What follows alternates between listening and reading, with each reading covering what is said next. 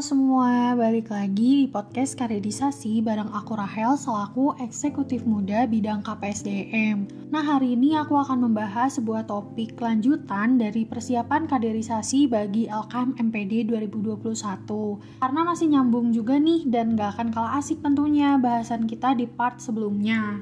Kalau teman-teman udah dengerin podcast sebelumnya, kita lanjut aja yuk Hel. Kali ini kita bakal bahas apa nih? Dalam part 2 ini, kita akan membahas mengenai keefektivitasan tugas LKM MPD yang menyangkut kakak tingkat dan juga FGD yang diadakan. Oh ya teman-teman, kali ini juga kita masih ditemenin sama Kak Osi selaku narasumber dan juga teman ngobrol kita. Kak Osi boleh dong perkenalan diri lagi ke teman-teman semua. Halo semuanya, semoga dalam keadaan sehat selalu ya.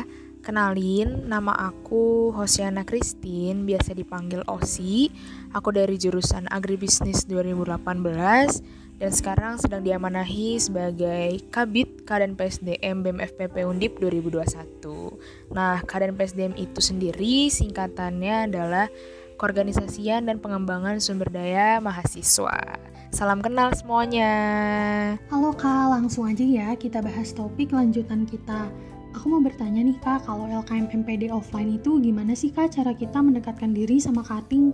Karena kalau online itu kita pakai sistem chat via line untuk menanyakan biodata cutting.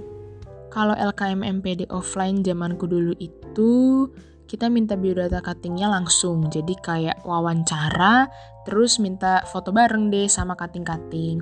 Terus waktu itu juga pernah dikumpulin di satu ruangan, di situ banyak kating-kating yang datang buat sharing session, terus juga cerita-cerita gimana sih kehidupan di kampus, terus dapat saran-saran juga.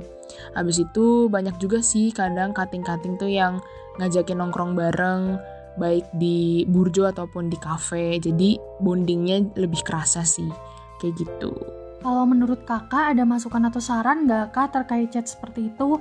Karena berdasarkan diskusi permisi kemarin, ternyata hal tersebut tuh dirasa kurang efektif.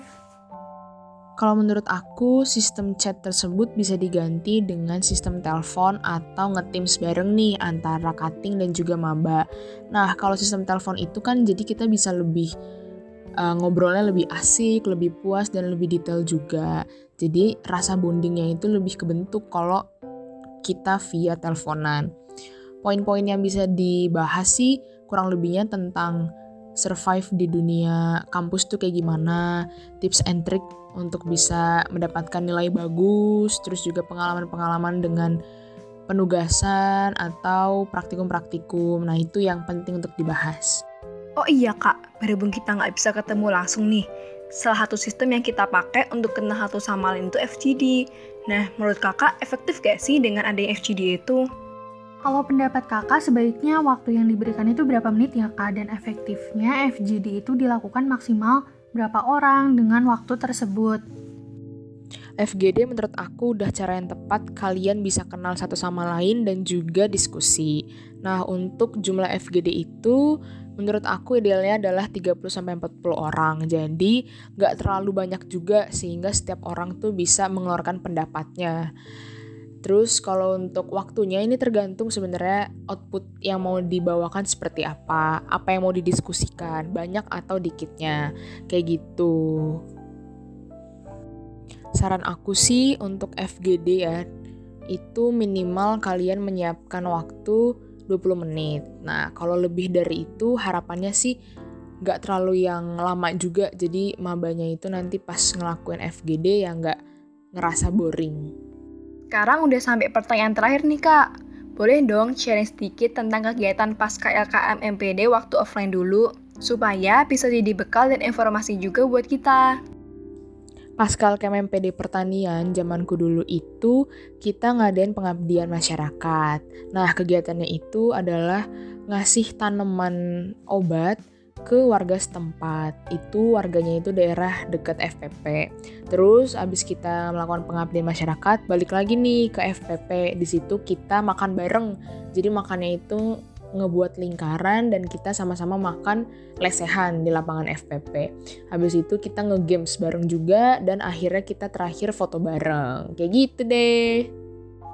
Oke, karena diskusi kita kali ini juga udah membahas semua poin-poin yang ada, kita cukupkan dulu ya. Terima kasih banget untuk Kak Osi dan Ale yang udah nemenin aku. Kiranya sharing kita kali ini bisa bermanfaat dan memberikan informasi terkait kaderisasi buat teman-teman semua ya. Terima, Terima kasih, Kak. Kak.